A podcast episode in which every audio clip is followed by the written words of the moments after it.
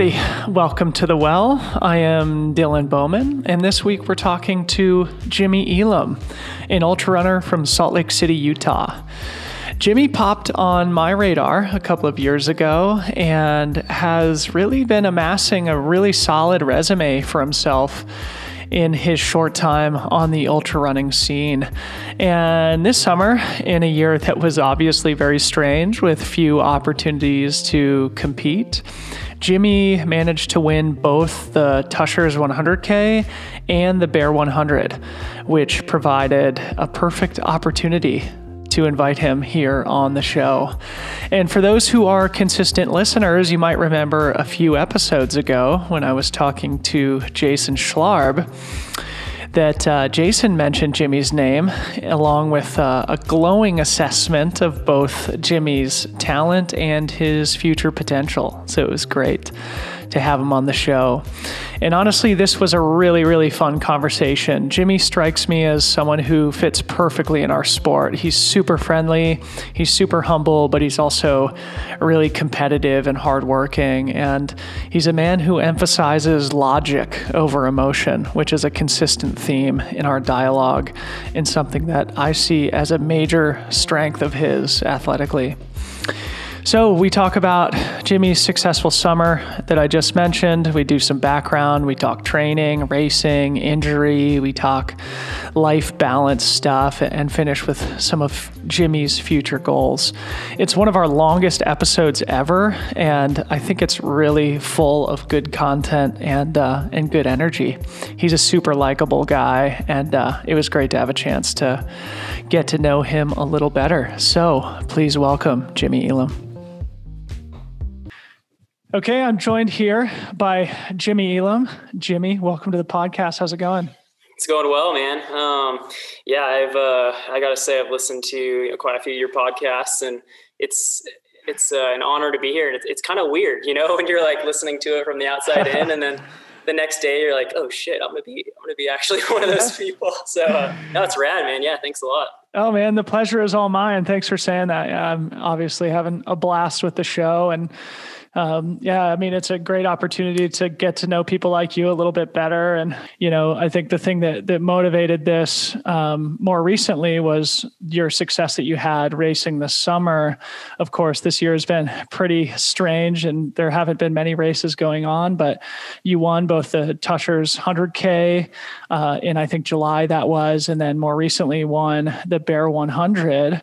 Um, and yeah, both in really sort of impressive style and amazing performances. And your buddy, uh, Finn Melanson, um, sent me a DM on on Instagram encouraging me oh, to reach nice. out, and, I said, you know what, that's a great idea. Let's. I had nothing to do with that. I right. had nothing to do with that. totally cool. No, nice I just wanted to give Finn a shout out because he uh, he did uh, sort of motivate me to send you that message, and I'm glad we could connect. Um, and yeah. you know, of of anybody I've had on the show, I probably know the least about you, so I'm I'm really excited to sort oh. of go, go into a lot of different stuff. And of course, I do want to go into some background and help people get context of your life and how you've sort of built up to the place that you're at now. But I think it'd, it'd be most relevant to just kind of start with uh, with right now and what's happened most recently. And you won the Bear 100 a couple of weeks ago, as I said. It was your first hundred and one of the true sort of North American classic hundred mile races. One of the only races that happened this year in North America as well. How are you feeling? How are you feeling a few weeks removed from your your first hundred miler, and and what do you attribute your success to? Yeah, just over two weeks uh, here sitting sitting with you, and um, my body's feeling amazing, absolutely fantastic. You know, I I, uh, I finished up, and then two days post race, uh, I was I was sore. I was super sore, feeling it, and like yeah, I, I felt like I was out there for 18 and a half hours. um, and then by the third day, I was I was like, man, I could probably run today. But I I promised myself, you know, I was going to take at least you know like five days off completely, and just walk around and um, and then from then on take it day to day and uh, it's it's nice just having having some rest because you know it was a full on you know I was looking back and it was a full on nine months um, of of training and, and nine months of of really not knowing what was going to happen. Mm-hmm. Um, and and I think uh, for a lot of us, you know, this year's been such a shit show overall. It's like it's like, man, what am I what am I doing this for? Like, what's the big picture here? And and I don't know. I had faith that something would come around. You know, there's some FKTs around my mind, but um, I haven't quite found the the really strong pull to going after those yet. As, as fun as they seem, I love following them. You know, like the Wonderland stuff uh, was was fantastic. Yeah. That whole series and just like seeing who's going to be the next person to go after those. But, um, but yeah, I mean, I obviously this year didn't turn out as I planned, but um, I'm really happy with how with how it did turn out, and I just tried not to lose faith uh, in the process um, leading up to um, leading up to the heart of the year. Um, and and uh, yeah, I'm really happy. I'm really really happy with how things turned out and kind of just going for it. Um, unexpectedly was able to sneak in a couple couple big races, and I think what happened was that uh, it, it, allowed me to to seek out a couple races that are so close to home. Yeah. You know that on a, on, on a normal year, maybe I wouldn't be as attracted because it's like, oh, they'll always be there. They'll always be a couple hours from my door, and um, and I'm gonna go. I'm gonna go to California and do this big race, or I'm gonna go out and try yeah. and get the golden ticket, or this or that. And and it it allowed me to really see some unbelievably wonderful stuff. Like like at, at Tushars, I mean that that terrain is out of this world. It's yeah. so amazing. I've heard that's a really really great and underrated race. Mm-hmm. Yeah, and Aravaipa just took it over, I think, a few years ago, and um, they put on you know, extremely, extremely safe, comfortable race that I'd do it 10 times over, um, given the conditions of everything. And, um, you know, ended up being a, a, surprising fun battle there. I know your, your question earlier was about more about the bear than Tushars, but, um, but like it was, it was a blast, man. And, uh, Browning and Schlarb actually commented after like, this is like a mini Hardrock. uh, it's brutal. I mean, you're at like, you know, over 12,000 feet, multiple points to the race and, mm-hmm. and you stay high. Um, it's a it's a true mountain runners race for sure. And then the bear's the same. You know, the bear, um, you're you're at higher altitudes, um, you know, between like eight and nine average, I'd say, and uh, pretty, you know, not technical, but you know, rugged, big, long climbs. Um, so I'm feeling, I'm sitting here feeling good right now because I think you know my training that led up to it was was perfect for those those events. How do you think about goal setting? How was that um, on your mind here this year in what was an incredibly strange season in trail and ultra running? You mentioned that you'd been training hard for nine months. How were you thinking about goals and, and how did you main, remain focused on the process, as you said?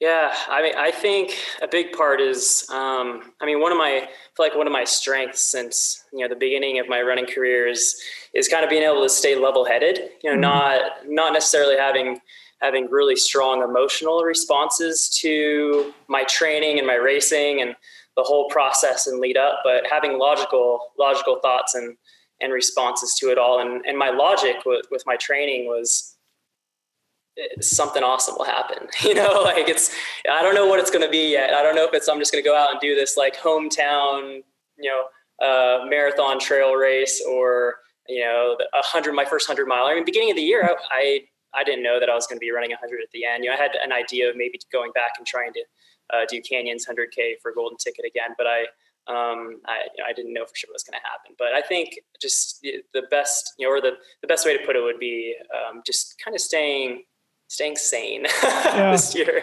Does that uh, um, apply towards this rest phase as well? I mean, you you say not reacting emotionally and instead being guided more by logic. And of course, oftentimes as ultra runners, logic is a weakness for a lot of us. And even when we have spectacular performances like you did at the Bear and at Tushars the uh, propensity might be more so to keep that momentum going, even though there isn't a lot of races.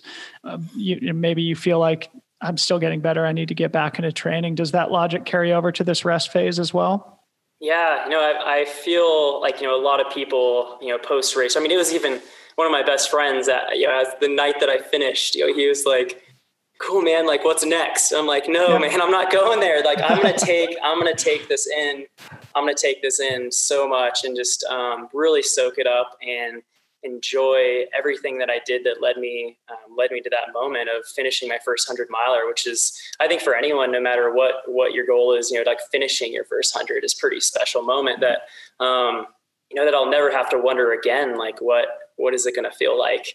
Um, it's pretty awesome. So I think, um, yeah, I think that played a big a big part in helping me be okay with taking as much time as I want and I need. And and I you know you've talked about this too. I think it was it was maybe in the episode with uh, with Coop where um, you know you you know when you need your rest mm-hmm. and you might have some other big plan thought you know in the future that you're thinking about and you're like no i'm just gonna chill i'm gonna go have some beers with my bros and like yep. and and take it a, a, notch back and i mean like and how i said nine months straight of of being on you know being fully turned on um, without you know exactly knowing what was going to happen. I'm I was so ready for you know I was stoked to race, but I was also extremely ready to rest. Yeah. And um, and I find I find that I have a pretty good balance with enjoying my rest and my recovery just as much as running itself. And I think part of that's um, you know having some other stuff to do in my life too. You know, spending time with my girlfriend, um, climbing, or um, you know, focusing like, you know, really, really hitting uh, my career, my work, my job hard right now. You know, it's mm-hmm. starting to pick up as far as that goes. Um, I work in like outdoor sales, so it's like it's selling season about time to hit um, hit the accounts and and yeah. do that stuff. So um, it gives me an opportunity to, to really mix things up and and refresh my myself, you know, physically and and psychologically too. Where um, you don't see that with everyone. And I think there's a lot of elite athletes that um, don't know how to turn it off. And it you know it might not affect them right then and there but as time goes on you know it will be it'll probably be you know detriment to them having a more lengthy career. It's so true man. And uh, again yeah something that i think we have in common because really rest has been i think one of the major contributors to my ability to compete over the course of more than a decade now.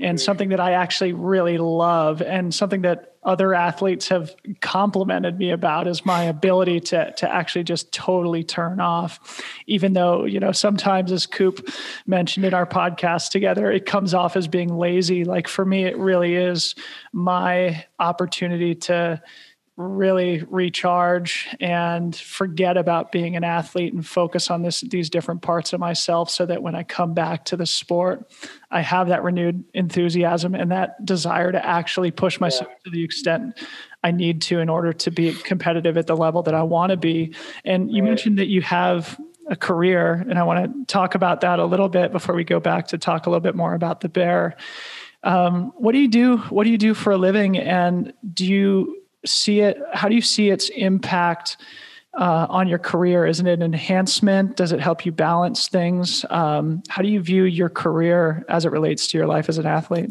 Oh man, that's an awesome, awesome question. And uh, and you know, it's I feel like I, am I'm, I'm specifically in the place I'm in right now, um, fully on my own choice. I knew that having you know working in the outdoor industry would allow me just with you know past experience in different jobs would allow me to have a really great balance of of work and play and running you know to i mean running's play but it's also work so it's like it falls in the middle there. But um it's uh you know it's it's the type of job where you know i worked for backcountry.com here in salt lake city for um, over three years uh, before my current job and and that really opened the door. It's like wow like my boss wants me to go outside and have fun and um, that's the kind of the moment that I knew that I could work, you know, ha- work in the outdoor industry for a very long time. And um, I mean, I even recall going to San Francisco and and meeting up with uh, the North Face group. You know, I was as a, I was a, a sales um, a sales position with Backcountry, and I met you, and we just like met up at um, oh, what was the name of that restaurant in Marin? But it was like I think Pelican. it was the yeah, or the I think it was the Dipsea Cafe. Yeah. I, I think that's where we met up. Yeah. Um, but and yeah, it's it's it's just across the street from the San Francisco Running Company. Dude, it was so cool, man. We met up there and then went on like this trail run and then like stayed in like downtown and had some like sweet restaurant dinners. And I'm like, man, this is it. This is it. This is like this is what work is. Are you serious? Yeah. But um, so finding finding a career that really allows me um, you know, that's lower stress. That's like, you know, when I start getting stressed with my job, um, so I wasn't specific about my job, but it's, you know, I'm a sales rep for outdoor brands such as Marmot, Altra, uh, Running Shoes, Mystery Ranch, and a few others. Um, but um, yeah, man, it's just like it just allows me to to live with such a low stress life. Where when I when I'm starting to get maybe a little stressed with work, it, it puts things in perspective. Because like, dude, this is I'm selling ultra running shoes. I'm not, you know, this is an open heart surgery. Mm-hmm. So it's uh, um, it's worked really well uh, in collaboration with what I what my running goals are, mm-hmm. and um, and yeah, I think it's a perfect place for me to be. Uh, yeah. Yeah, I, I, think it's an interesting thing to explore because, you know, I had Tom Evans on the show a couple of weeks ago, and he's like very much just a professional athlete, and he's super impressive in that way. And, you know, I've always kept a full time job myself as an athlete, and I admire people like Tom so much who really leave no stone unturned, but like also at the same time, I've really enjoyed kind of having having my job and i don't think yeah. it's been to the detriment of my racing career and i wonder sort of like in the future of the sport if it's going to be more guys like you and i or I, you know what I think will yeah. probably happen is is more people like Tom, which I don't think is a bad thing, and he does a good job of of keeping that balance, you know, that you and I get from our jobs as well with right. with other things that he does. And so, you know, I think it's just a, an interesting thing to explore. I don't know if you want to expand on that a bit more. Yeah, I'd love to actually, because um, you know, just a little over two years ago, uh, when I think it was about two and a half years ago, but it was it was the season where I did Quad Rock, which you're familiar with, awesome mm-hmm. race by Nick Clark, yeah. um, and then Broken Arrow after that, and like that season, actually, I you know things changed with backcountry, and they revamped and for not in a positive way for myself and my position, but mm-hmm. enough to be like, I need to take a step back and, um, and I'm gonna I'm gonna take a risk here, and I'm gonna I'm gonna leave, and I'm gonna dedicate the next six months specifically just to training and see what it's like. You know, I wasn't mm-hmm. I wasn't a professional athlete. I was coming I was coming off of a, a six year hiatus from really any racing at all, mm-hmm. um, besides a few very like um, on you know ill prepared races uh, before that in the in the mountain world. But um, I was like, I'm gonna I'm gonna do a little test run and see what what it's like to live in, in Tim, Tim Tollefson's shoes. You know, yeah, yeah. well, I mean,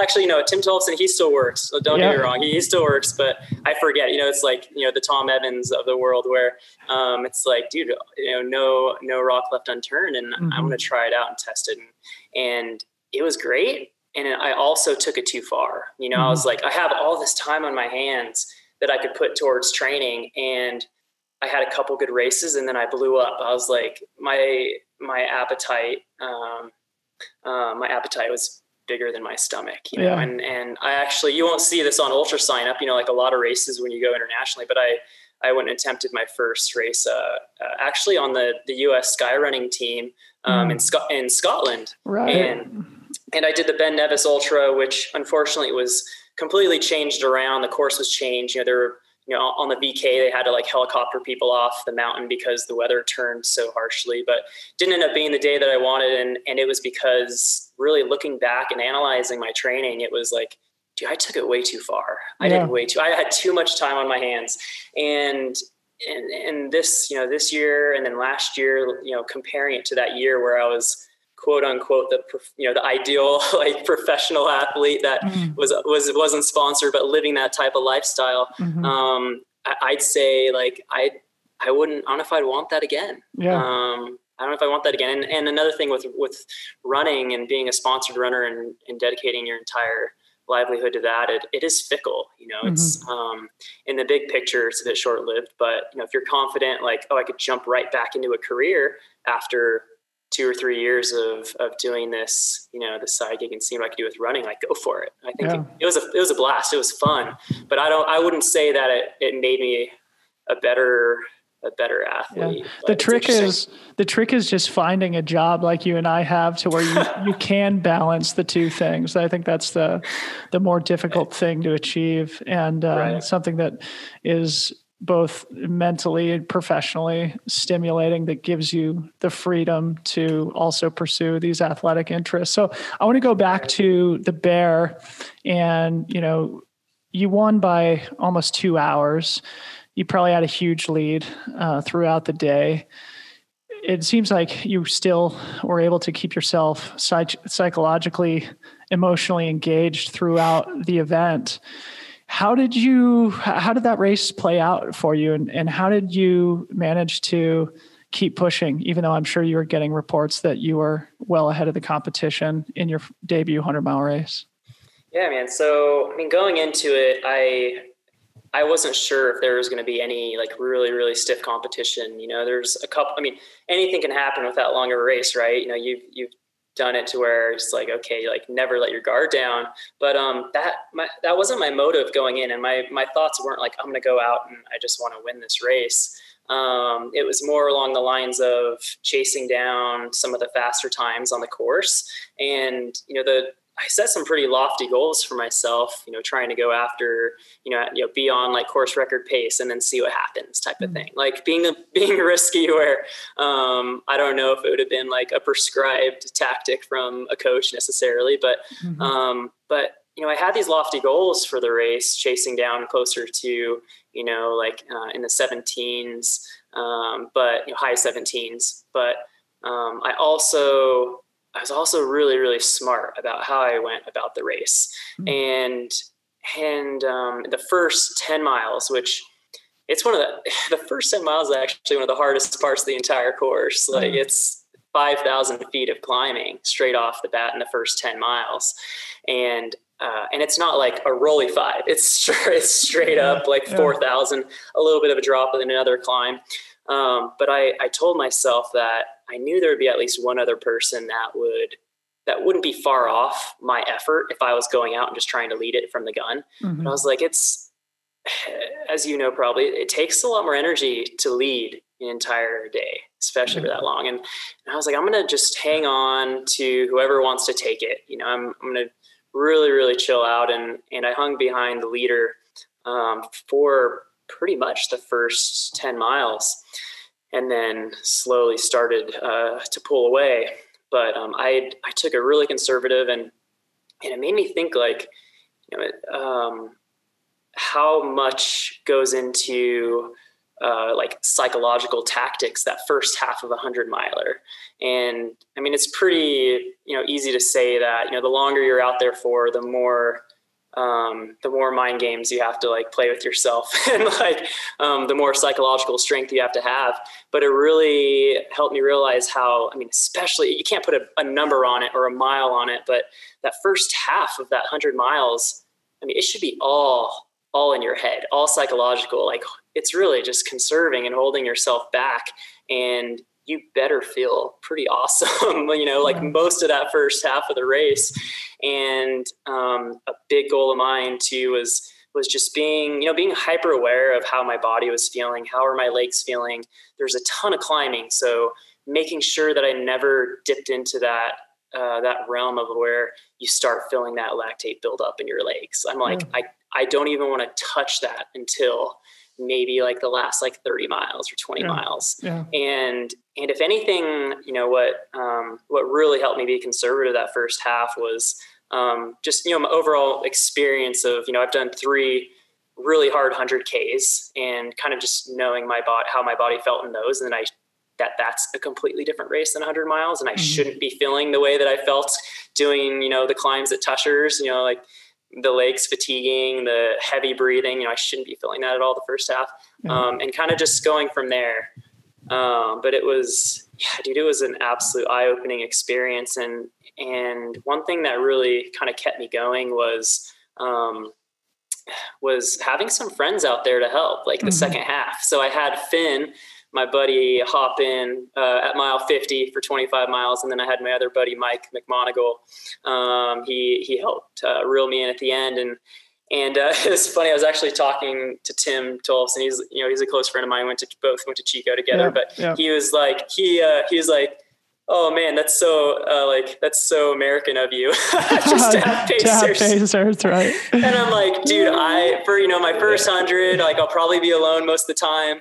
I was like, dude, that's it's gonna be so boring, man. I just yeah. want to have a couple buddies out. Like, I just want to hang out with some buds the second yeah. half, like chilling. So, um, having having them, you know, it's it's a fine line because you know when um, and I've also heard where it's like you know you have someone pacing you the, the last 25 miles of a race, it's gonna it's gonna make you softer. Yeah, you know, you're gonna have this like comforting friendly experience where it's gonna make you chill out and not want to push as hard. But um, maybe that's true, but I'm happy I had them there. You yeah. know, it was it was a great way to to share that type of experience with a close buddy. Yeah, close buddy. Yeah. It is a special thing having had pacers myself and having been a pacer a number of times. And I know Tim has been a pacer himself, but now that I've done a bunch of hundreds and done it in both styles, both with a pacer and with without, I, I'm a little skeptical as to how much performance enhancement they provide. And, and really? you know, I, I've often think, you know, I haven't run a hundred miler in the US for a long time, but I often think like, well, maybe if I did Western States again,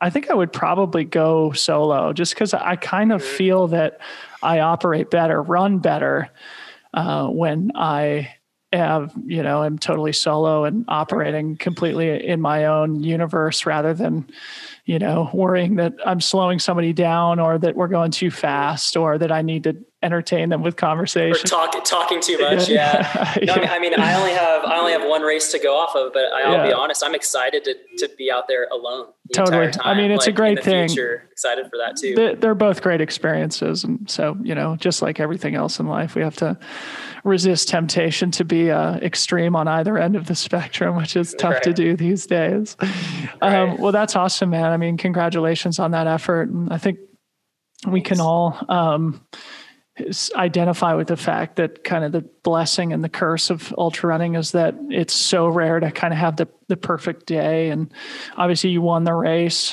which is definitely a positive. Uh, I'm sure you didn't feel like you nailed everything. What did you feel like you learned from your 100 mile debut? And, and what do you feel like you could improve if you were to run the race again tomorrow? Oh, man. Yeah. Well, I think I'd love to start with my biggest mistake. And um, just when I thought I was perfectly prepared, I was like, oh man, I like my stomach's always been good. Like I'll be, you know, I got my training, I've done all the work. Uh, the process has been, you know, ideal. I tapered well, um, no aches, no pains, no injuries for not, you know, over nine months. And and uh, lo and behold, the, the big kicker at the end was just, uh, oh yeah, after running in the dark for like five hours right. plus, and um, running in the dark, man, it's harder than than I thought. And putting on that headlamp and knowing it wasn't going to come off, and you're in this this uh, just tunnel vision, really, and um, and realizing, oh shit, I only did one run in the dark before this. So mm-hmm. I totally dropped the ball there. And, and I don't, you know, it's hard to say how much it affected me, but um, I felt like I was, uh, you know, being in the, in the tired and depleted state you're in,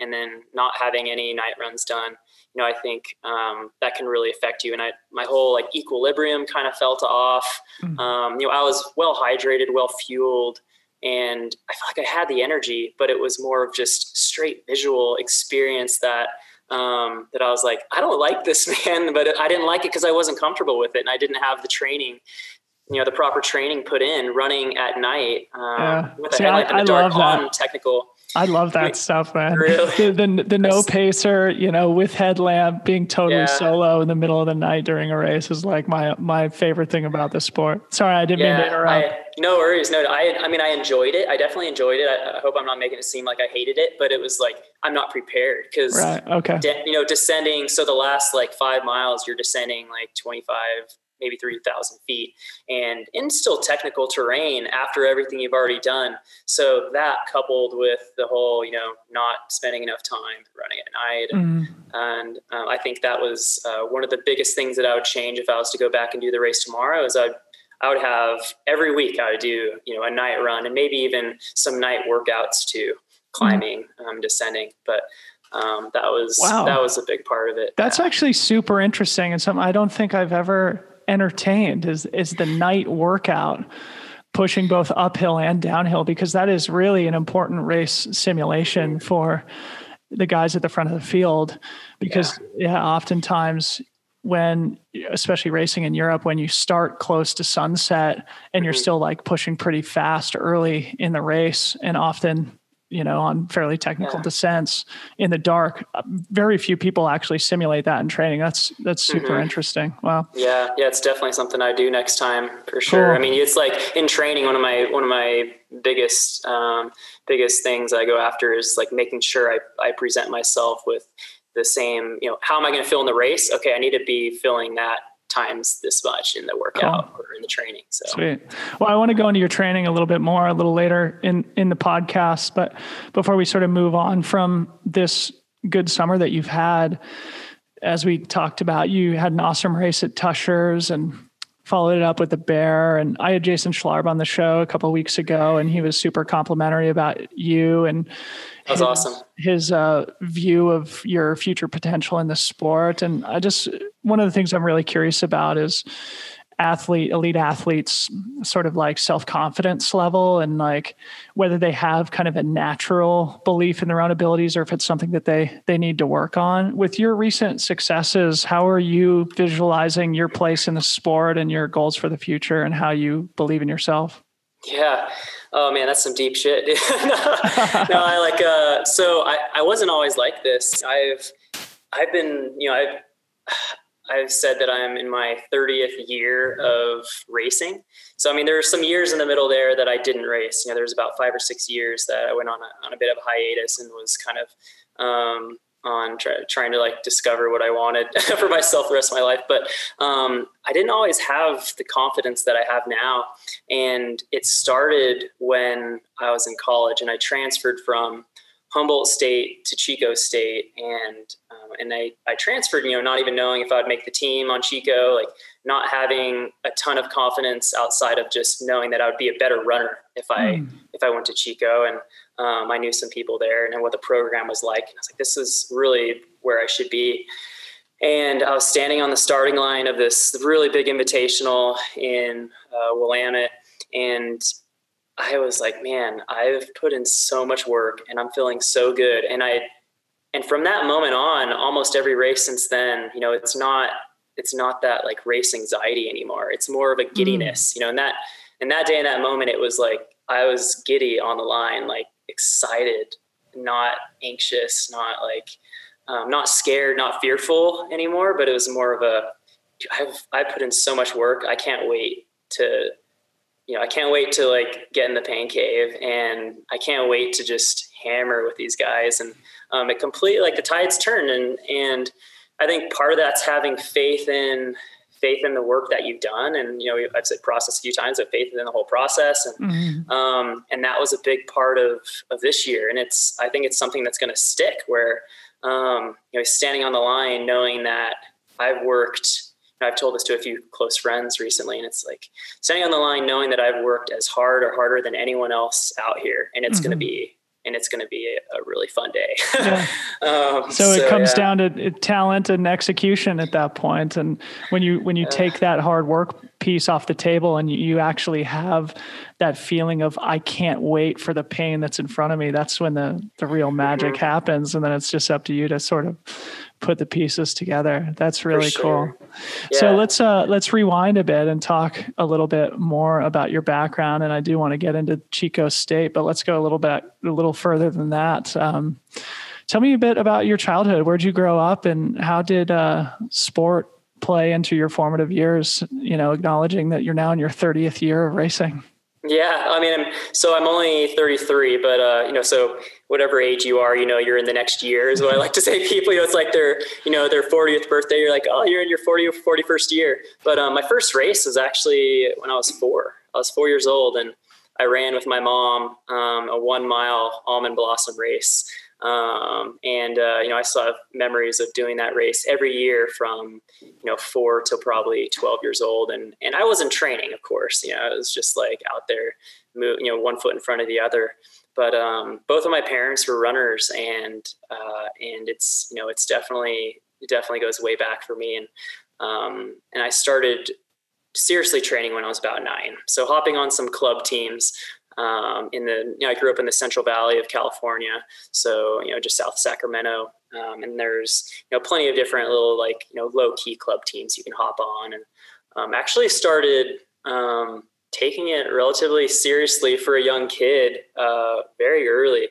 I was um, 9, 10 when I started traveling uh, across the U.S. for like junior Olympic type um, type events. And looking back, I mean, it was. Um, I talked about this a little bit with Eric Strands before, and and it was like a lot of pressure for a little kid mm-hmm. looking back. And I think it was I don't think it's something I would do with my kid. And I've, I've had some deep conversation. Like I don't, I don't tell my parents that they made any mistakes necessarily because I'm, I'm happy with where I am now. But yeah. is like, uh, it was, it was really intense. I think for my personality at that, at that age. And it was a bit of a sensory overload. Um, mm. and, and it wasn't so much for myself when I was young, you know, and I think that's actually what led to that anxiety.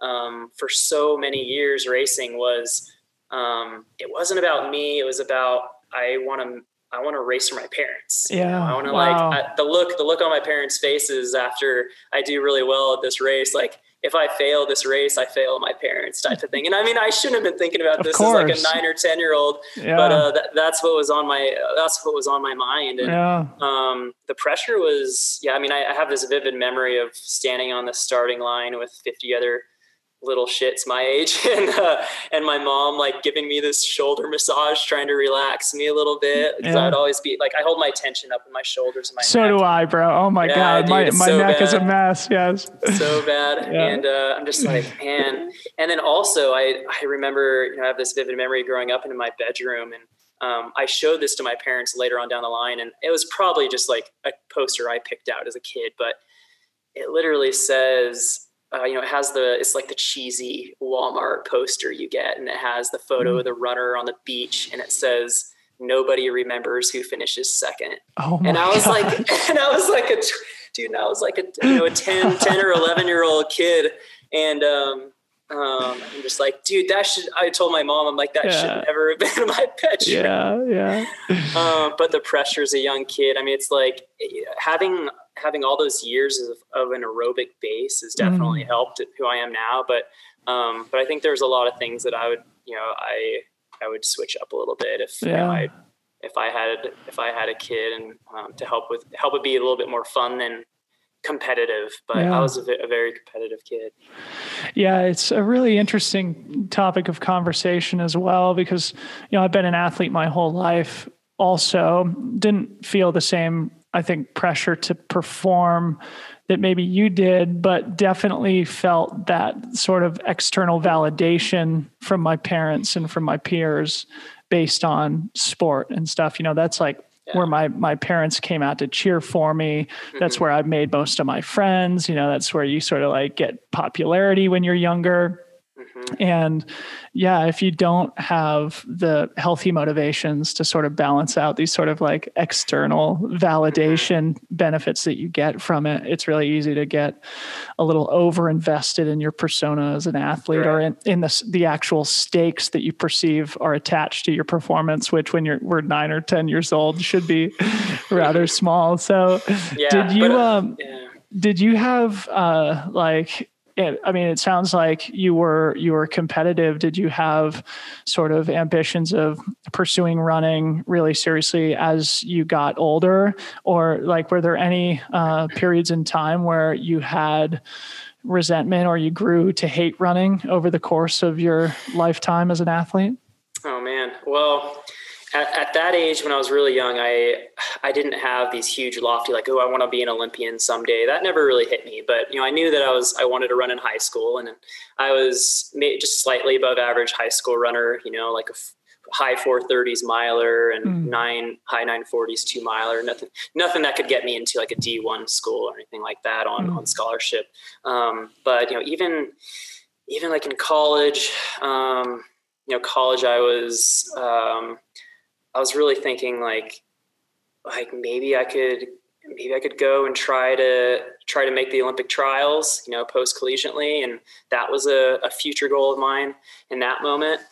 But um, as far as like going through a phase of, of resentment, um, there was a, a very very long chunk of time where I I lost my love for competition, and it was um, it was after I left uh, Chico to you know, I graduated Chico and and moved directly moved to Mammoth Lakes because my my friend and former teammate Scott Bauhs was there and he's like, Oh yeah, come like I'll rent I'll rent you my room for 200 bucks. I'm like, of course, like I don't want to start real life yet. like I don't want to, I don't want to start a career. Like I'm going to go and, and, uh, you know, I wasn't on the Mammoth track club team by any means, but I would, you know, I uh, befriended, you know, some of the other guys and, and the Kastors. And I was like, you're such amazing people and you're allowing me to come and do runs with you. Like that's awesome. And then one thing led to another and I was training for Olympic trials and, um, and I did. Uh, this was year 2010 at Chicago Marathon. You know, I did my my debut marathon, and you know, I had no no plan to do trails or ultras or anything like that. I would have scoffed at you if you were like, "Oh yeah, you're going to be an ultra runner one day." like, no mm-hmm. way in hell. But um, anyway, I, I did my first marathon, and and they changed the standard that year from 222 to 219 and i think they've changed it again since then. Maybe it's what 217 now or something like that yeah, but 218 um, maybe. 218 but um, i missed it by two minutes and i was like oh dude i did 221 something i could i could easily come back and, and do better. And um, and then i got this wild injury um, this mm-hmm. wild wild injury that created probably six years of resentment towards mm-hmm. towards running and like really like not being not being okay with with myself and just like questioning you know questioning everything and i mean running has always and will always be a strong part of my identity and you know i like mm. to say now like okay if i if i lose running to you know tomorrow i'll i'll think of something else and i'll put my energy towards that um, but i've you know i've invested so much time that it's just such a strong part of me and and as long as i have it it's going to be one of the most important things in my life but um, I lost it. I lost competing from from this injury while I was living in Mammoth, and it really happened overnight. And um, the simplest way to put it is, um, in just one of my legs, uh, it was as if you know you're sprinting at the end of a race, and your entire body, you know, not even just your legs, your entire body is filled with lactate, and it's that flush feeling where you're like, I have 30 seconds until I collapse, you know, mm-hmm. and and that started happening with just one of my legs. And, you know, it's not a pain, it's not a numbness, it's this ultimate fatigue, and it would happen out of the middle of nowhere. Mm. And and I mean, it wouldn't happen if I was just jogging, but if I was doing a workout or anything remotely close to redlining, the leg would shut down and it would start my quad. And then if I if I was um, if I was not wanting to like listen to my body and just keep trying to run through it and be stubborn, it would shut the entire leg down. And, um, and I didn't know what to do. And, you know, I started with seeing a doctor, uh, after just kind of being in denial for a little while. Um, and I saw this uh, head vascular surgeon Mammoth, and you know, it was it was what Andrew Kastor you know recommended I, I do the first thing I do because he was like, it sounds like a blood issue, like you're not getting a sufficient blood into your leg, and the blood flow may be arterial. But uh, I saw this this vascular surgeon, and he did tests before and after running, so I'd be just on the table at rest. He would do an ultrasound, and then I would run on a treadmill, get to the point of fatigue of the leg shutting down because I could do it on command if I mm. jacked up the treadmill and just and ran as hard as I could, redlined for as long as I could, it would click mm. within it would hit within like two minutes. Um, he diagnosed it as a narrowing of my femoral artery. Mm. So it's something that professional cyclists will get. And oh. and they think it's because when they're in the hunched over position, it pinches a part of their artery, creating a weak spot. And in turn not, you know, and when the muscles compress, um, kind of pinching the artery. Yeah, uh, restricts the, blood flow. Yeah, yeah, femoral. And he's like, I think that's what it is. And um, freaking wild story, dude. He uh, he was going to operate, and I actually agreed to it. You know, I was like 22, 23 years old, and what mm-hmm. they were going to do is cut out a piece of the femoral and replace it with a Gore-Tex stent um, to reinforce it. And I, I mean, at this time, you know, like early twenties, I'm like, dude, I'll heal so fast. Like, yeah. are you kidding? Like, yeah. looking looking back, I'm like, oh, I'm so happy That's, I didn't do it because wow. two weeks before he was going to operate on me, he got arrested, and he was being tracked. Him and another guy in Mammoth Lakes were being tracked uh, for over a year, and they were found to be um, having relations with this very young girl uh, in Southern California. And at the moment, they didn't prove that he he did anything with this girl, yeah. um, but but that he helped his friend. And mm-hmm. then and then I remember this newspaper article coming out in town. You know, I'm I'm just like, what the hell's going on, man? I, I just visualize him like riding his bikes through town with his daughters and his wife and just like the coolest family ever. Just like this can't be real. This has to be something going on here. Anyway, this this newspaper article comes out and and this was literally just like days, maybe weeks before I was going to get my surgery. Um, they said they they found new uh, information about the the Bourne case. Oh my god! And and next thing you know, he's he offed himself in a hot spring just oh. a few oh. miles outside of town. Yeah, yeah, dude. He uh, he ended wow. it out in a hot spring. So I took like a huge step back. like, I mean, obviously, this isn't even about me, man. I'm just like I I'm just grateful I like still still here right now because he was actually he was actually screwing up on some surgeries leading up to that point. Oh so I mean, God. I think he kind of knew something was going on. Um, I, yeah, it was. Dude, what was a crazy wild. story! It was I mean, wild. It, the reason I, I asked is because you know I just visualize you as you know a nine year old kid who who may feel uh, inordinate amount of pressure to perform and sort of like now being still in running and still motivated to perform, albeit in trail and ultra running. And, myself, having not been a runner until my early 20s, but always been an athlete. And I sort of have always thought that like mm-hmm. my my late entry to the sport was actually kind of an advantage to me at the time. And so I was I was just wondering like if you'd ever lost the like love of relationship for the sport. Uh, rather than like this running being taken away from you with injury yeah. and something that was seemingly sort of mysterious. Mm-hmm. Um, but yeah, that that's a that's an absolutely wild story. And yeah. so so, um, you know, I, I, guess I do want to kind of go a little bit further further down this rabbit hole, but I, I would feel remiss if I don't kind of step back a couple of years and touch on your Chico State career as yeah. well because I think it's kind of an interesting part of your story. And of course, we've mentioned Tim Tollefson a couple of times, who, yeah. who, still lives in Mammoth. Of course, he graduated from Chico and ran there as well. I think you're a couple years years younger. Um, I think you were an All American. I mean, what was your college career like? And you know, did did Tim play some uh, part in your future interest in in trail and ultra? Yeah, so um, I guess I'll go back to j- just right before Chico. You know, I, I mentioned that I was at Humboldt State and I went on some recruiting trips and I, know, I had my options. You know, Chico was there too, and mm. um, but I, I had the visit to Humboldt. And if you've ever spent any time in Northern California running through the redwoods, um, it's one of the most magical things in the world. Just like mm. pretty much what hit me was like if I could spend the next five years here training, I'll be in love with this, you know. Yeah. But the truth was that the team wasn't quite as dedicated as you know you can probably get from my personality. Now I'm pretty like dedicated runner, yeah. like disciplined disciplined runner, mm. and they didn't quite have that. And um, and I didn't you know I didn't butt heads with the coach, but I was like I need different type of guidance to really fulfill my my college goals, and that was really to be all American and. I think everybody's pretty laid back in Humboldt County. right. you know what I mean. what was I thinking, right? You know, I was so I was I was a naive, you know, high school kid, but uh, I was like, dang, what's going on here? They don't care about running at all. Um, but uh, it was amazing experience. I'm so happy I went. But I was like, if uh, if I if I transfer to Chico, I don't know what could happen, but that that excites me, you know. So Chico State has such a you know a long reputation for 20 different guys fighting for the traveling squad at any given time. Hmm. And. I was hopping in, you know, having raced some of them before and, and being friends and, you know, um, talking to Tim about what the, you know, what really the program was like. And, and, uh, yeah, so I, dude, I made the move. I transferred and, and I remember Gary Towne sending an email to my Humboldt coach. Like I had nothing to do with this. I swear to God.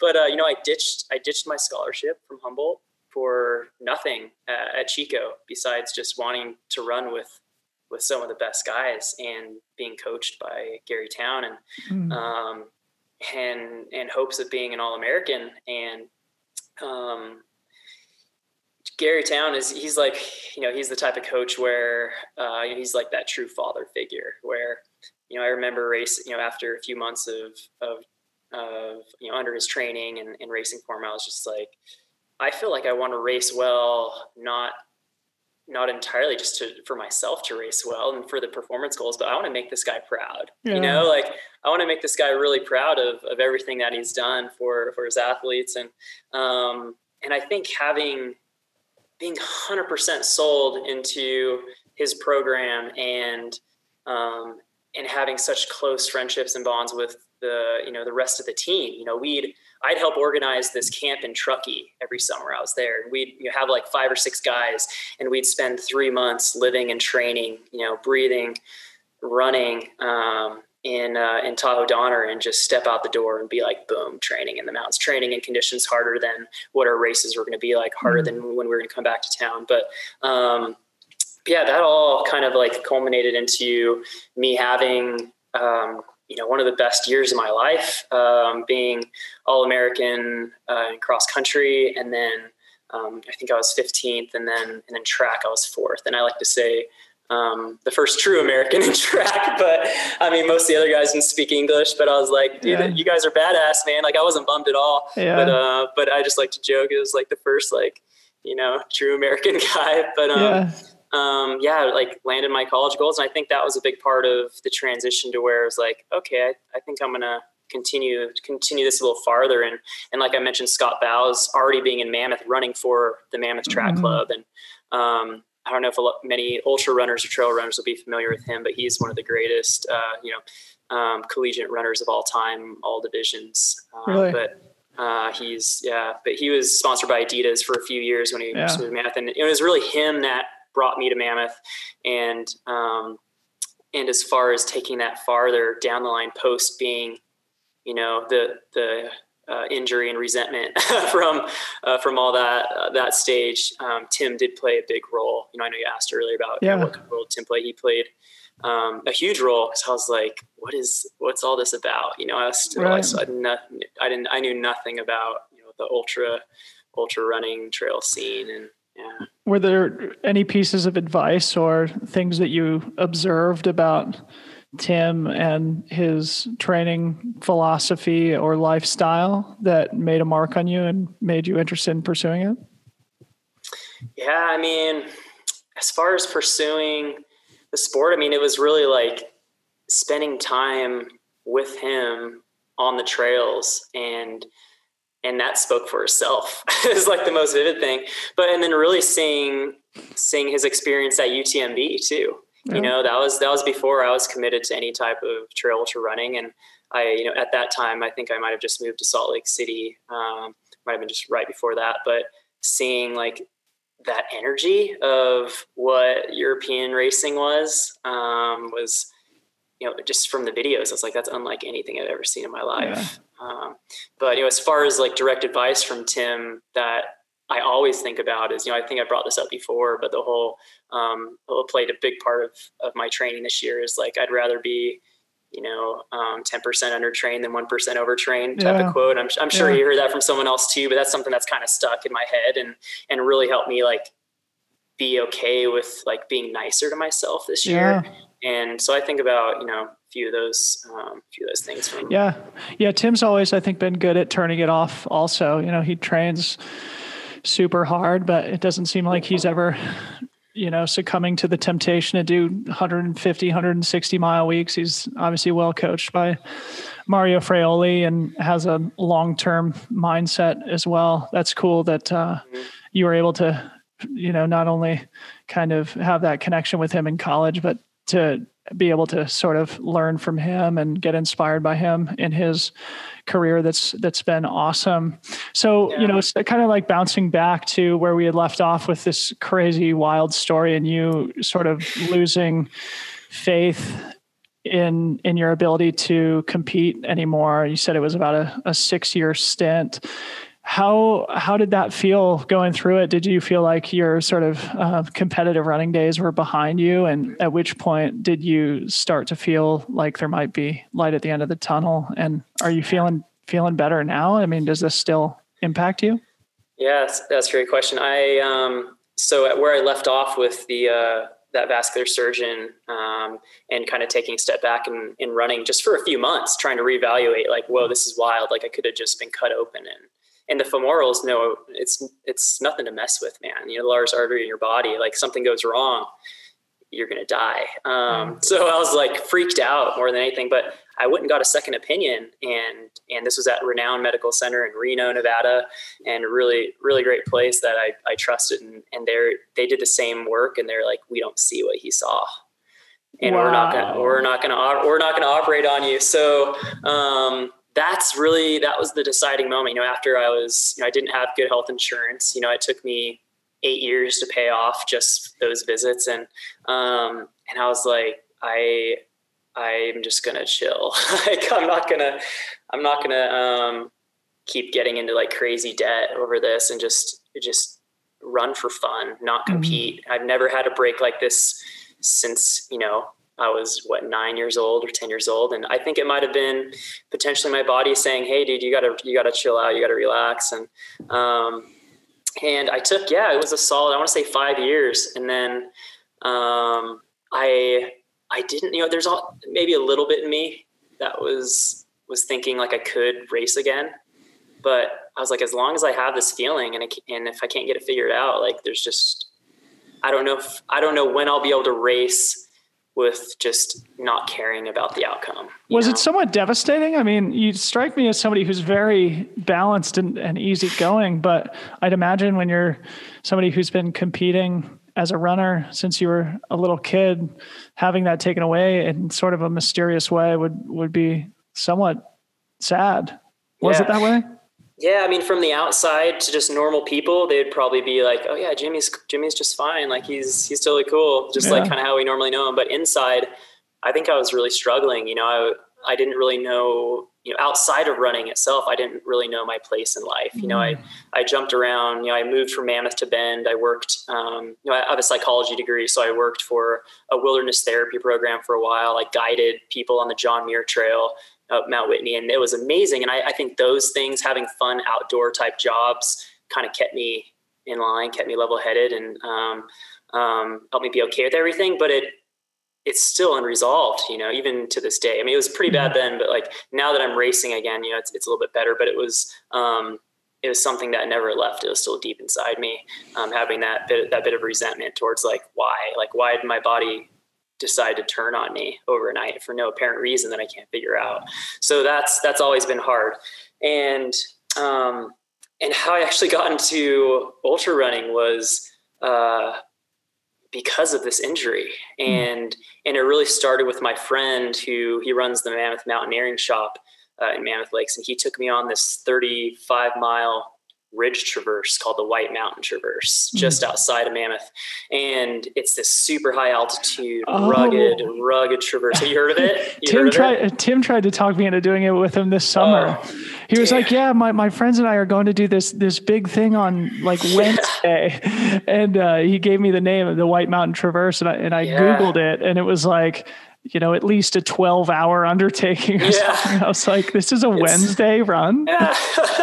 it's a big day. I mean, you're between tw- 12 and 14,000 feet the entire time. Yeah. Where you, where you start, I mean, there's like four wheel drive roads to get to the start and the finish. Um, the beginning of the run, you pass through this ancient bristlecone pine forest yeah. with some of the, like, some of the I've actually oldest, been up there. Yeah. I've have, been yeah, dude. Yeah. The oldest living trees on earth. Um, and then you pass through these like ancient, like, um, in, uh, Native American hunting blinds up mm. at the mm. top, and and there's uh, knapped obsidian where you know that it, it's not naturally occurring there. It was brought over to trade. Wow. just really cool. Lots of history on the route. And anyway, it was that moment where I was like, my friend was like, just so you know, this is what ultra running's like.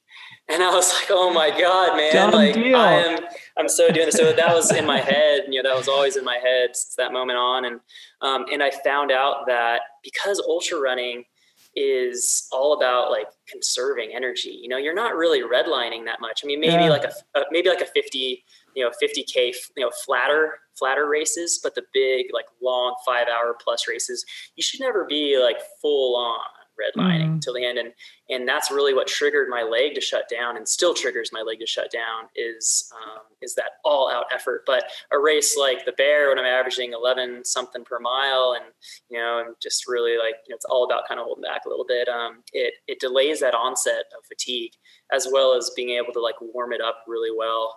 Um, but it was, it was that moment that kind of, you know, like I, I found out like, if my leg can hold off on on this, like what else can it do? So I've really just learned to be okay with it and accept wow. it as like part of part of my body. I mean, at, at that myself. point, it's it's almost like a blessing, right? Because it, it showed you, hey, I, I, actually can handle this type of a stimulus, and this is mm-hmm. an avenue where you can still pursue running and you can yeah. still pursue competition.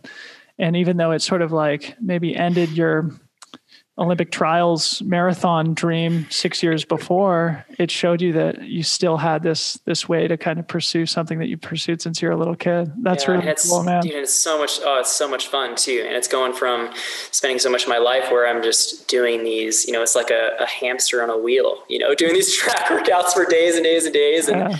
and road runs where you know it's just uh, it's just a lot different. I mean, there's there's joy in moving fast. Like I miss feeling just really, really sharp and yeah. fast. But you can move fast in the mountains too. Totally. And I mean, you, yeah, it's just, uh, there's very different things, but, um, I'm, I'm happy. I'm happy how it worked out. Cool. So fast forwarding in 2019, I mean, you had, you've had some awesome races going back, you know, at least a few years now. And I think like you're, you're slowly, uh, starting to make like a really significant impact on the sport, but you're really intentional with the way that you race. So it's not like you come out and just like smash five races in five months and beat everybody. And so you're sort of like, I think, really methodical in how you've been sort of executing your career to this point. And in 2019, that was well exhibited when you earned a golden ticket to Western States at the Canyons 100K. And canyons and western states are only separated by about six weeks on the calendar. Canyons is in, I think, kind of like mid May, and Western States is in late June. Talk about um, earning that golden ticket because ultimately you were unable to accept it. It sounds like you you sort of came down with some kind of an injury. What happened there, and and how did that feel, and how did you deal with it?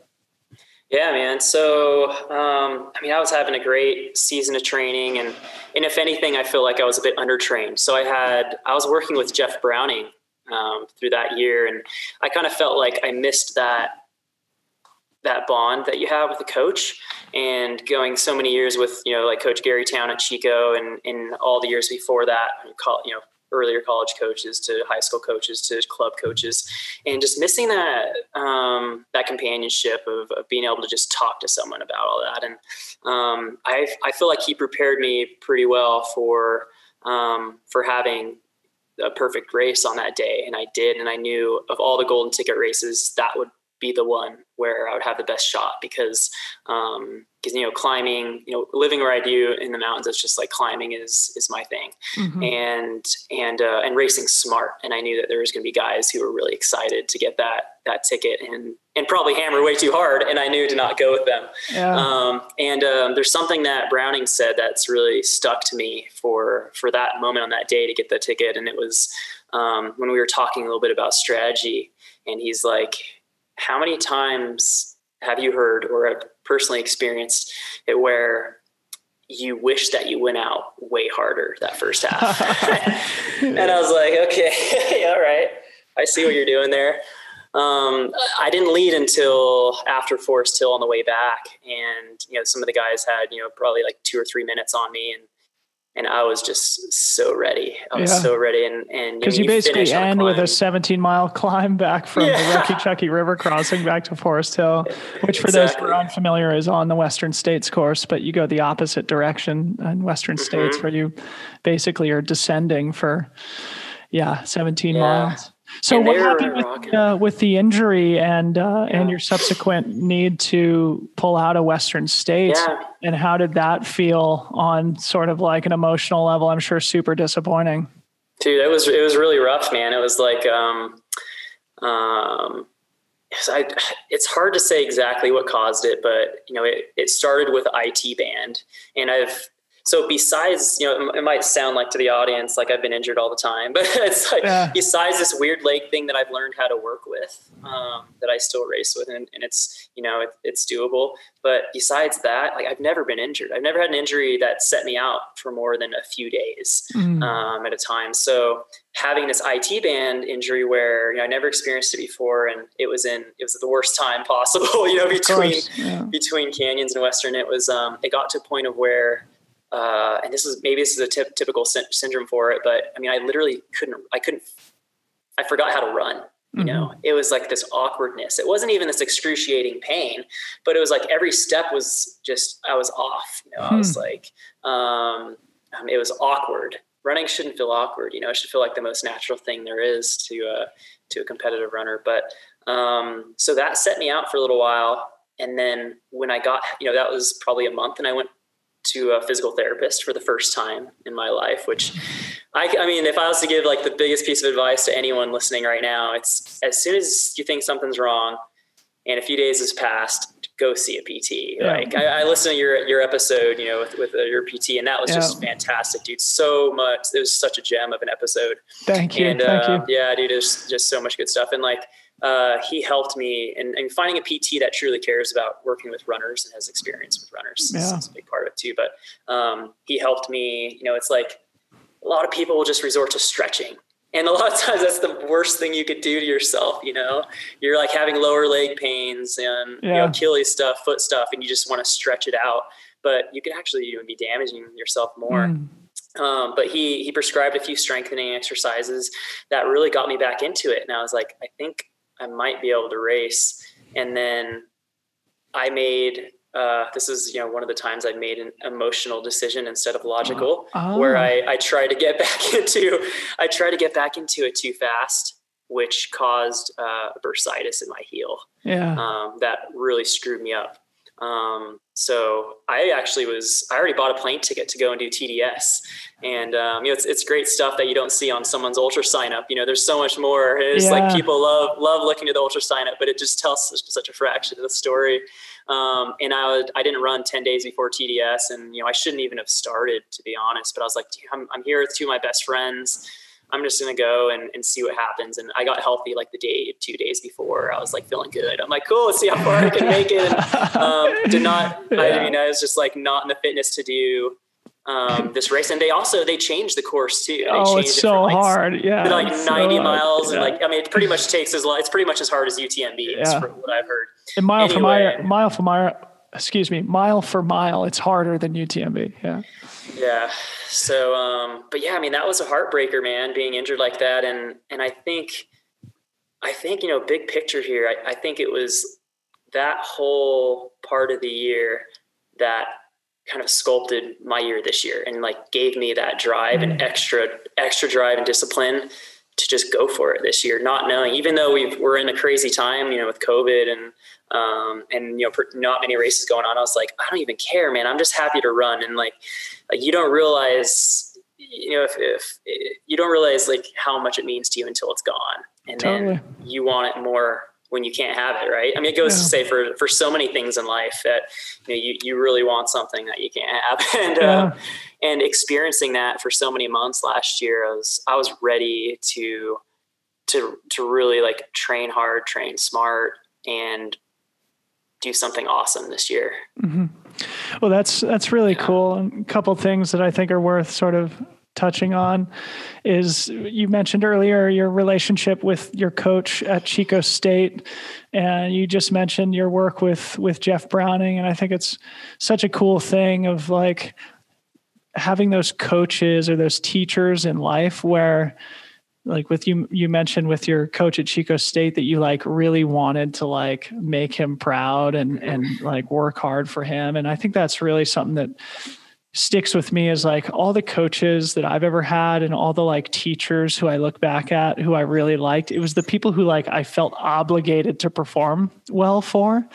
And so like whenever you're sort of like looking for, you know, somebody to coach you or looking for some kind of guidance, um, you know, you're looking for somebody who's going to invest energy in your outcome and who you feel this obligation to perform well for, you know, because that's going to help you to sort of invest in the work that it's going to take yourself. And then, you know, on the on the subject of of PT, yeah, I think, you know, that's also just an incredibly overlooked you know resource that runners maybe only utilize in moments of injury and you know if you do stay on top of those small activities, it's something that does allow you to have a longer career and a, and a healthier career. And and Matt Walsh, my PT, and I are collaborating on a on a cool project right now. So just a, a little teaser for the audience. There'll be nice. some cool cool content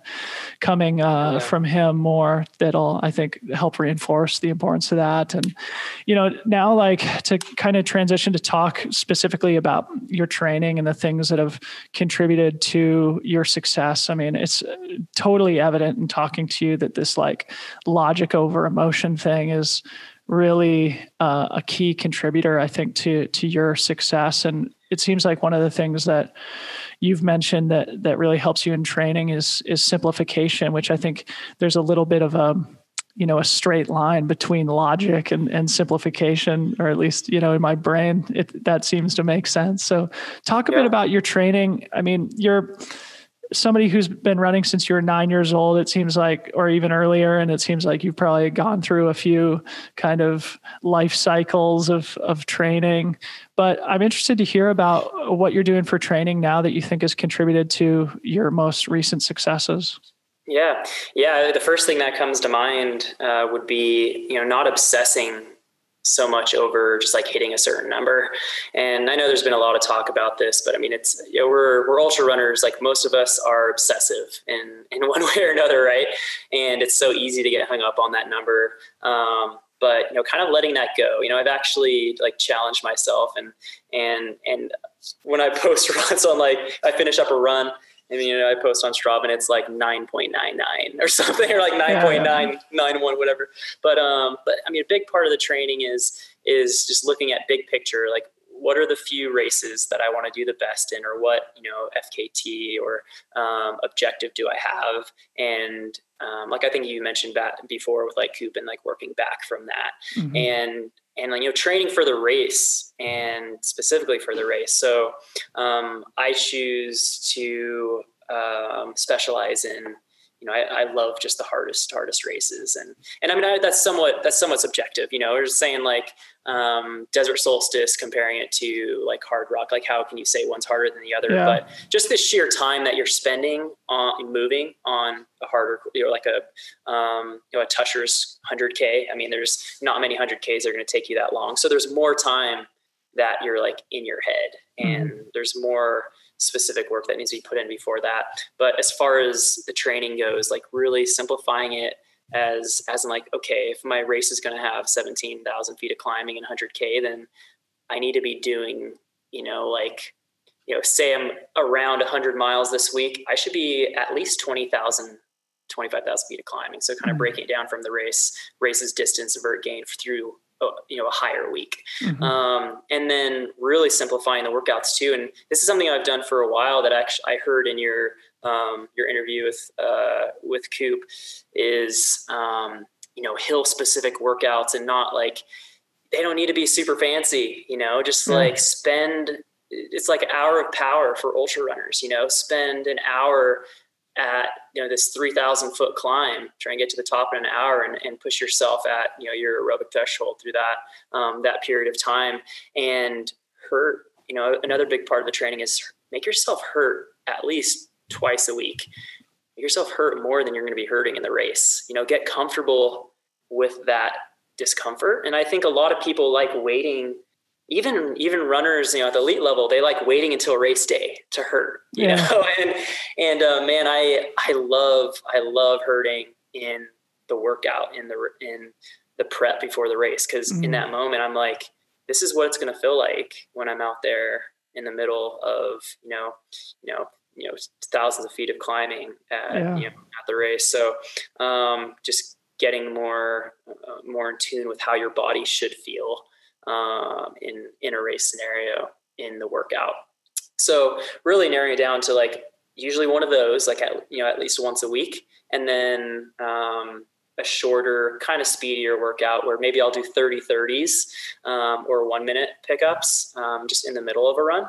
Um, you know, plentiful like strides uh, post easy days, and then and definitely one you know big long run you know this none of this is like going to blow anyone's mind here right. but um, just being consistent and then also like i think a lot of people don't quite understand how to do like a proper training block when they think mm-hmm. of a mm-hmm. block i think they're they limit themselves to thinking of it like i'm like drawing this on the screen so only you can see it but no it's just like no just like you know think of a square you know you think of a square and it's like right. okay i'm gonna hit i'm gonna i'm gonna like hit my block i'm gonna do 100 mile 100 mile 100 mile 100 mile weeks this much of climbing but I found, at least for me, it works so much better where if I position my block around more of the bell curve, mm-hmm. you know, like building up a little bit, peaking at a, at, a, at your highest week, dropping back down a little bit, mm-hmm. and and I think that allows you to have some you know more plentiful, quality, high intensity days. Yeah, um, because I've tried the whole like month long, hundred mile week block mm-hmm. with a ton of climbing, and you just you lose a lot of that sharpness. You know, you mm. lose that um, that pop. I think after a while, and I think it will catch up to you. I think it can work well, maybe the first half of the season, and then I think there's a good chance that it's going to catch up to you mm. towards the end, towards the end there. Um, but yeah, I mean, I, to put it simply, again, like I I like to present my myself, you know, physically and mentally with harder situations than what the race is going to be like. Interesting. Yeah. Do you have a coach currently? It sounds like you were working with Browning, but it sort of seemed like you were suggesting that you know you guys no longer work together. Are you are you self coached at this point? Yeah, I am. Yeah, I'm self coached this year. Um, so last year with Browning, I mean, really, it was it was about you know I think um, I think he has like a lot of stuff on his plate. I think he's a, he's a pretty like I mean he can handle it. I could never yeah. handle what Browning can handle, but yeah. you know just the sheer amount of athletes that he coaches you know his job his running career personal running career his yeah. family and i was i was like i don't know i think I, I, probably you know i probably didn't see it through as long as i wanted but yeah. i also feel like i know myself and my body well enough to where i don't know if i have four years to try and see if i can um, you know know if i work with this coach or not like i mm-hmm. kind of like it's um, I have enough experience to where I know I can coach myself. But yeah. it was like it's so much different than the coaching I've had in the past in the sense of like how I told you how I really like that that really strong bond and connection you get with a coach and mm-hmm. And it's hard to have in an email relationship. Yeah. Um, and I think it was more of a personal thing for me where I'm not quite okay with that right now at this point in my life. Where yeah. if I'm going to have a coach, I, I kind of want to have someone that I can talk to on a very regular basis. Yeah. And know, maybe someone who has like 10 athletes that are all training for a similar thing. Um, that's it would be a draw for me at this point in my life, I think. Right. And obviously like no disrespect to Jeff Browning. He's an absolute legend and we all, we all love and admire him and his career has been something that we all should aspire to. And um, yeah, I, I think to your point, this is something that yeah. we'll see in the future is almost like elite only coaches or even potentially taking a model like a Bowerman track club and actually having like a group that that lives and kind of trains together in a specific location. Um, because I, I, think you're right like as the sport professionalizes you know I, I, think you know that my relationship with my coaches is amazing and uh, we only see each other a couple times a year but i know i can always really pick up the phone and if i need to get a hold of him and he'll help me out. But you know I, I think that that'll be an interesting sort of trend to watch for you know in in the future is you know coaching on the elite level. But um, you know kind of we've already been going a while and I, I don't want to take up your whole night, but oh, no worries. you know, this has all been really super interesting and the training stuff we could go on for another hour about. Talk a little bit about the outdoor wilderness therapy that you talked about earlier. Just a, a couple more questions and I'll let you go. I'm interested. No, no worries, man. Yeah. I, um, so yeah, I had that psychology degree and I've, I worked a bit with kids and, and just the whole, like the whole mind stuff fascinates me as far as, you know, the, um, um, the therapeutic side with you know these kids, but also even on the running side, it's it's a huge part of um, part of myself and my like you know future goals to working with people. Um, but this uh, with the kids is in Mammoth. I started guiding, like I mentioned, going up, you know, taking people on Whitney trips, John Muir Trail trips, um, anywhere from like three to twenty plus days in the backcountry, and I wanted to find a way to integrate therapy with kids, but also be getting paid to be outside, you know, like hiking and backpacking. And I literally one day just started Googling like how, how can I get paid? Like, or like outdoor therapy jobs. Like uh, I, I, didn't even know this job existed. And. I think a lot of people don't know what goes on when in the wilderness therapy world. But um, yeah, dude, I moved to Bend, Oregon for a job uh, as a wilderness therapy instructor. And I would spend uh, eight days on in the field in the winter in the Deschutes National Forest, you know, negative temperatures, um, working with these kids who are struggling with uh, anxiety, depression, OCD, you know, autism spectrum. Um, not so much on the aggressive side, but you know, like like mostly like pretty lost kids. And um, a lot of these kids never even been camping before, and they're thrown into the wilderness. Like, you know, if they've already dealt with trauma in their lives, like, wait a second, and isn't this kind of traumatic too? Mm-hmm. But um, my job was to really, you know, like mentor them um, and and uh, you know help them be safe in in the wilderness. Um, and being a positive role model and and yeah we'd move camp every day we'd take their boots at night so they wouldn't run away um, it was an absolutely wild job that um, i learned a lot from and i learned um, i learned that you can you can really have a, you can have a serious impact on people if yeah. Um, if you know if you gain their trust and um, and yeah it's actually to kind of stem off that a little bit you know the whole um, that whole side of things like is influencing me to you know potentially be um, a different kind of coach in the future mm-hmm. um, like you know more along the lines of you know not not a not a coach where you're like here here's your plan here's your weekly plan here's how many miles you're doing here's you're doing here but more of um this is actually something that comes to mind that you talked with before i don't remember who it was but um, you said like you're you're the person who is a much better racer than trainer. Yep. And there's also a lot of people who train amazingly and can't put it together on race day. Yep. And I I really want to work with those people. Yeah. I want to find out like I mean most coaches don't have the time you know to do to do that to spend that to do that uh, that amount of, of, energy emotional work and to yeah. solve that puzzle yeah right and I, I, maybe it's not you know like quite socially acceptable yet because it's like like i'm like paying for this coach like i don't need to like you know, a, a therapist coach yeah. too. But, but, I mean, it's, uh, I mean, it wouldn't be necessarily like a, you know, three, four, five year cooperation, collaboration type yeah. thing. It would be like, let's figure out, let's like get down to the, like the root of what's going on and preventing mm. you from figuring out like, why can't you put it on race day? But it would be, um, for those types of athletes looking for of, of a more, um, collaborative type of, of coaching um, that more much more we're like working together and, and, figuring that stuff out because I know a lot of people deal with that and and I haven't officially like kicked this off yet and who knows when it will happen but I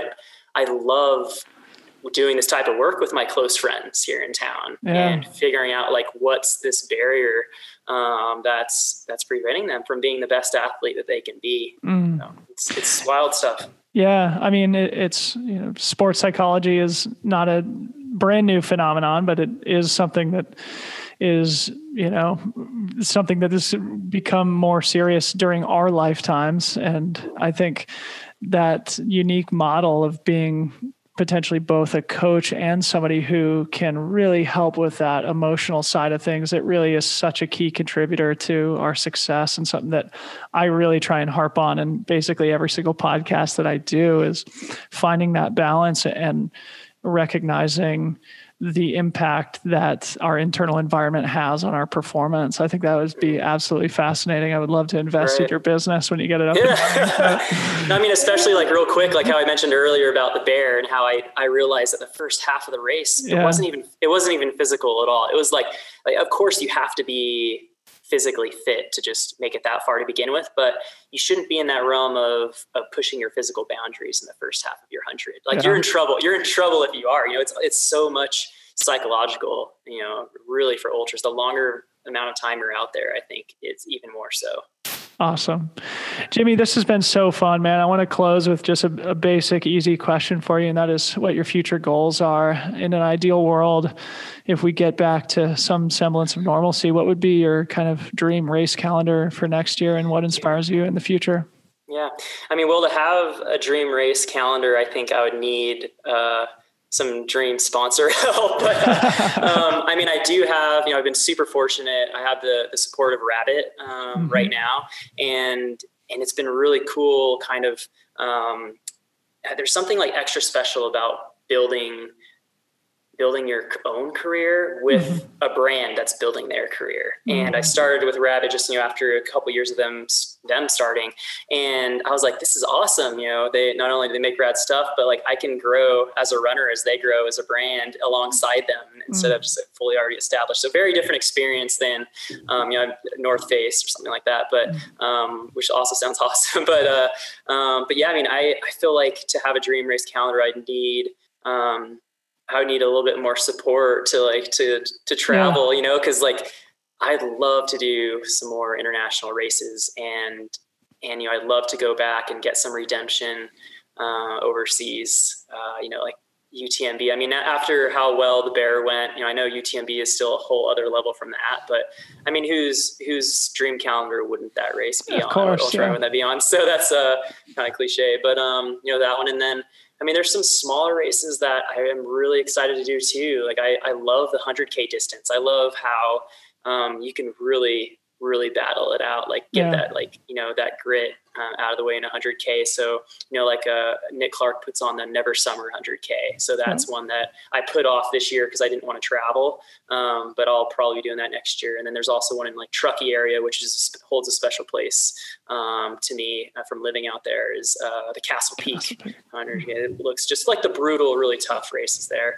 Um, and then I mean after what happened from canyons, like I have to try to go to, to Western, you know, yeah. it's just going to get, and the longer I wait for that, the harder it's going to be. So um, don't be surprised if you see me back on the line out at, uh, you know, maybe canyons again. Cool. Well, Jimmy, it's it's great to get to know you a little bit, and yeah, I think uh, the thing that sticks out to me is just this idea of being logical more than being emotional, and and in ultra running, you know, if you can emphasize that, then it has a big impact, you know, in your performance and in your ability to enjoy the sport because it is something that doesn't come with a lot of moderation. And I appreciate you coming on and sort of exemplifying that spirit and and sharing what uh, what you've learned in your short career. And I'll look forward to following along in the future. Yeah, I appreciate you, man. Thanks so much.